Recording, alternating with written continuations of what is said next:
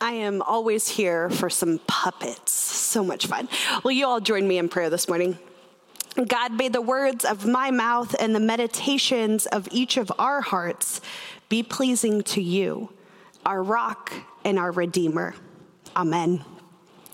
This morning, we have reached the final week in our sermon series.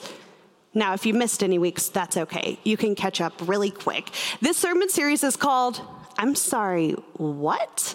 The past three weeks, we have spent time looking at unsettling passages found in the Old Testament. We've learned about how United Methodists read scripture and what we believe about the Bible. We've also spent time just kind of sitting in the discomfort that comes when we read certain passages. Today, we are going to move into the New Testament. Now, a lot of people like to joke about this Old Testament God. Spoiler alert, God is God. I'd argue that we have just as many unsettling passages in the New Testament as are in the Old. They're a little more conceptual than concrete. But a lot of what Jesus teaches is difficult. Jesus himself had this unique way of challenging the world around him, often in a way that people, even his disciples, often didn't understand. Our gospel focus for this year is on Luke. You may remember throughout Advent, we read passages from Luke.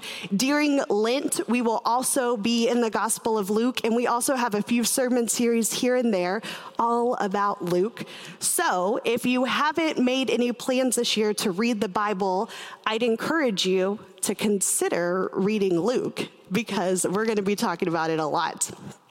And our unsettling passage today comes from the ninth chapter of Luke. Here, Jesus is well into his ministry and he still has quite a bit of ministry still ahead of him. Some may say that this is right in the middle of his teachings. Let's look at verses 51 through 62. As the time approached when Jesus was to be taken up into heaven, he determined to go to Jerusalem. He sent messengers on ahead of him. Along the way, they entered a Samaritan village to prepare for his arrival. But the Samaritan villagers refused to welcome Jesus because Jesus was determined to go to Jerusalem.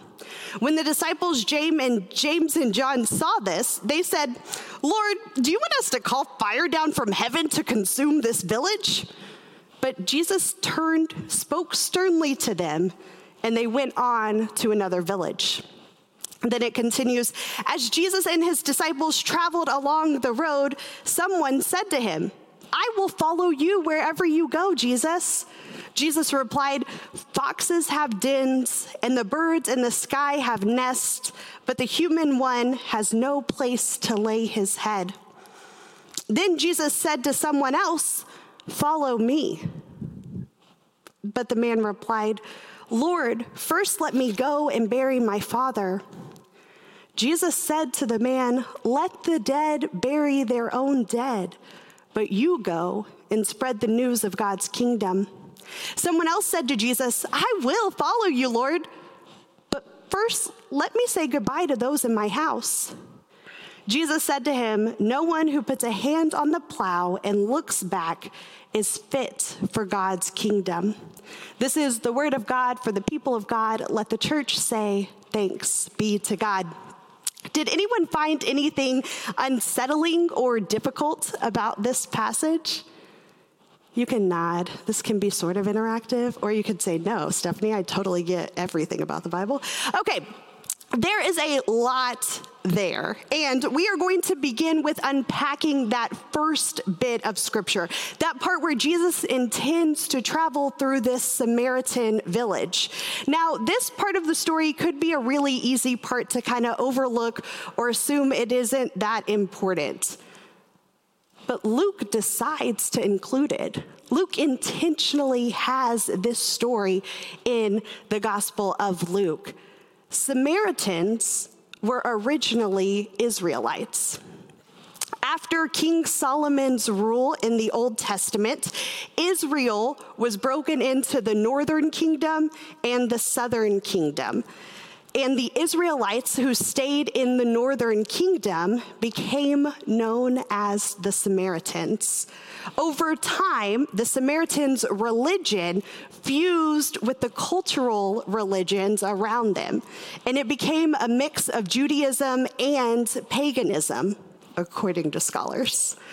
It's believed that the Samaritans refused entry to Jesus, not because of the things Jesus was saying or because they doubted who he was. Instead, they didn't like that he was determined to go to Jerusalem.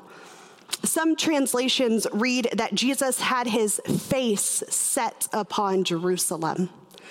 The Samaritans didn't see Jerusalem as a holy land because it was in the southern kingdom.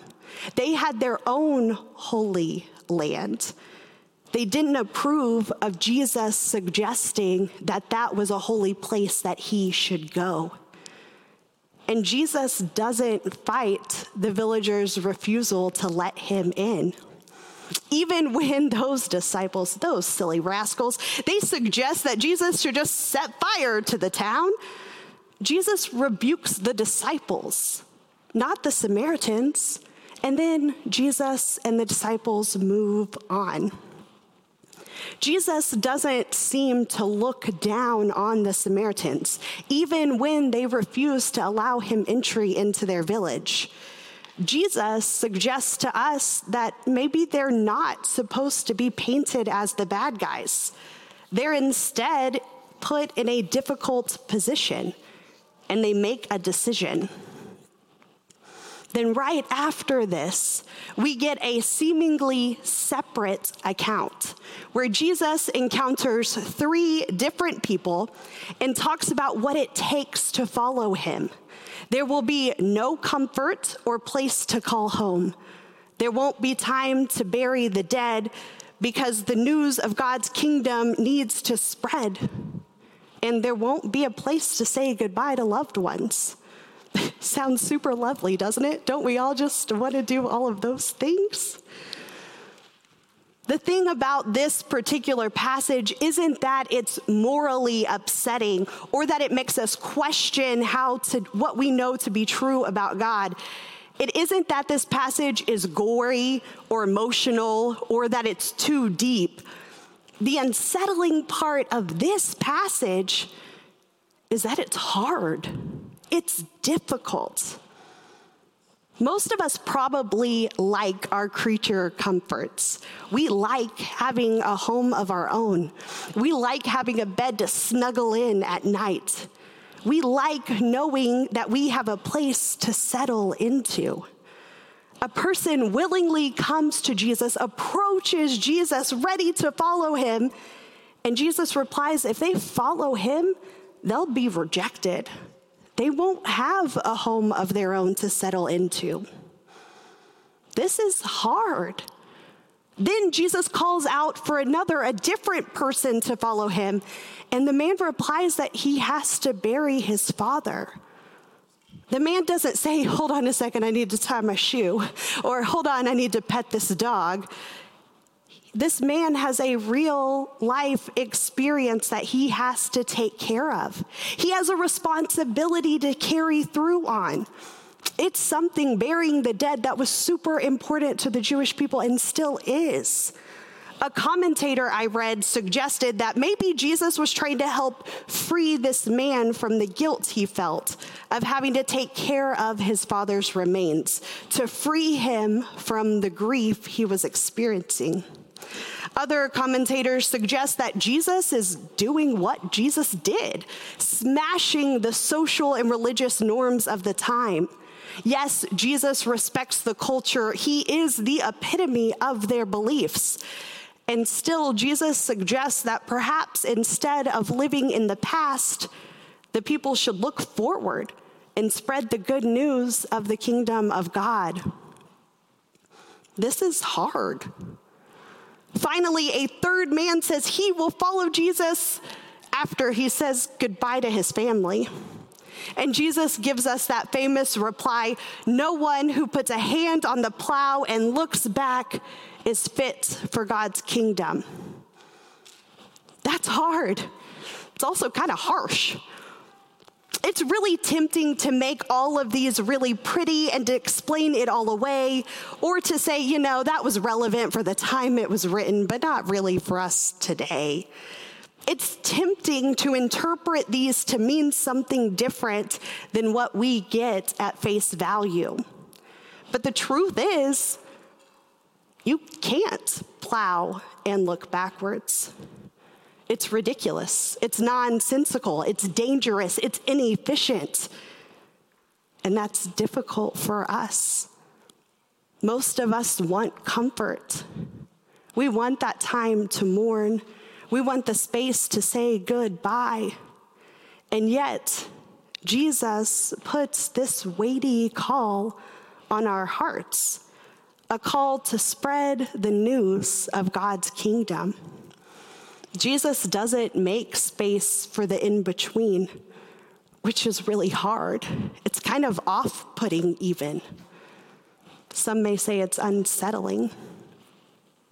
John Wesley, the sooner or later, I'm going to say John Wesley enough, and you all are going to automatically say the unintended founder of Methodism because you know it's coming. John Wesley, the unintended founder of Methodism, had this idea called Christian perfection. He believed that followers of Christ could work toward perfection, which sounds questionable, right? Who are we to be perfect? Isn't God the only perfect one? Isn't that whole Jesus' thing? At the risk of making a gross oversimplification, Wesley thought that through means of grace, we could be made perfect in love in our lifetime. Now, he didn't think that meant living a life without mistakes or slip ups, but instead, even in those moments, love would be the center of our focus, and that love would be our motivation for following Christ and loving others. It's a radical idea, working to love others here and now. That's the calling in this unsettling, difficult passage. The kingdom of God is available to all people in every place for all time. And following Jesus will be and is difficult. To love others the way Christ loved them is a daunting task. It isn't easy. The charge to give up your home, your loved ones, and to walk away from your duties is unsettling. Glennon Doyle is an author who, in one of her most recent books, wrote, We can do hard things.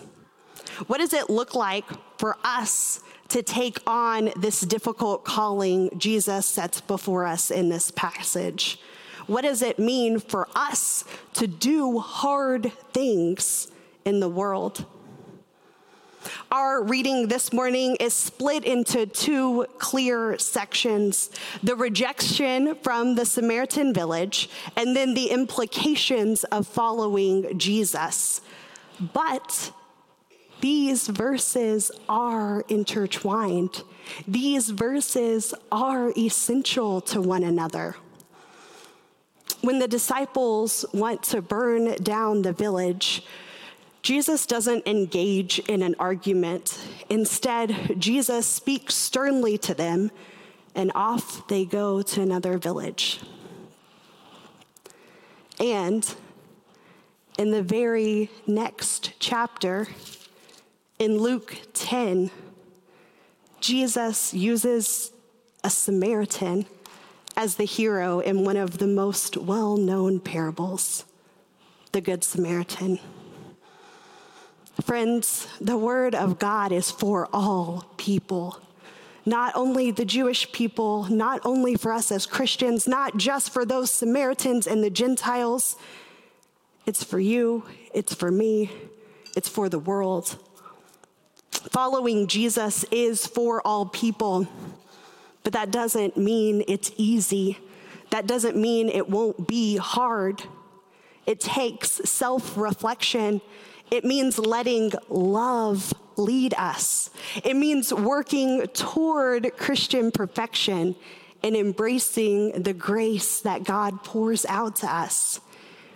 In just a few moments, we have the opportunity to partake in one of our most sacred acts, the act of Holy Communion, where we come to the table and we open ourselves up before Christ, where we acknowledge our shortcomings, where we commit to do better, where we recognize our desire for comfort and ritual and relationships, and also the desire to follow Jesus.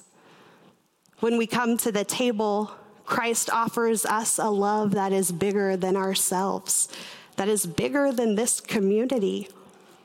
We follow Jesus when we realize that we can do hard things and that Christ's love guides us every step of the way.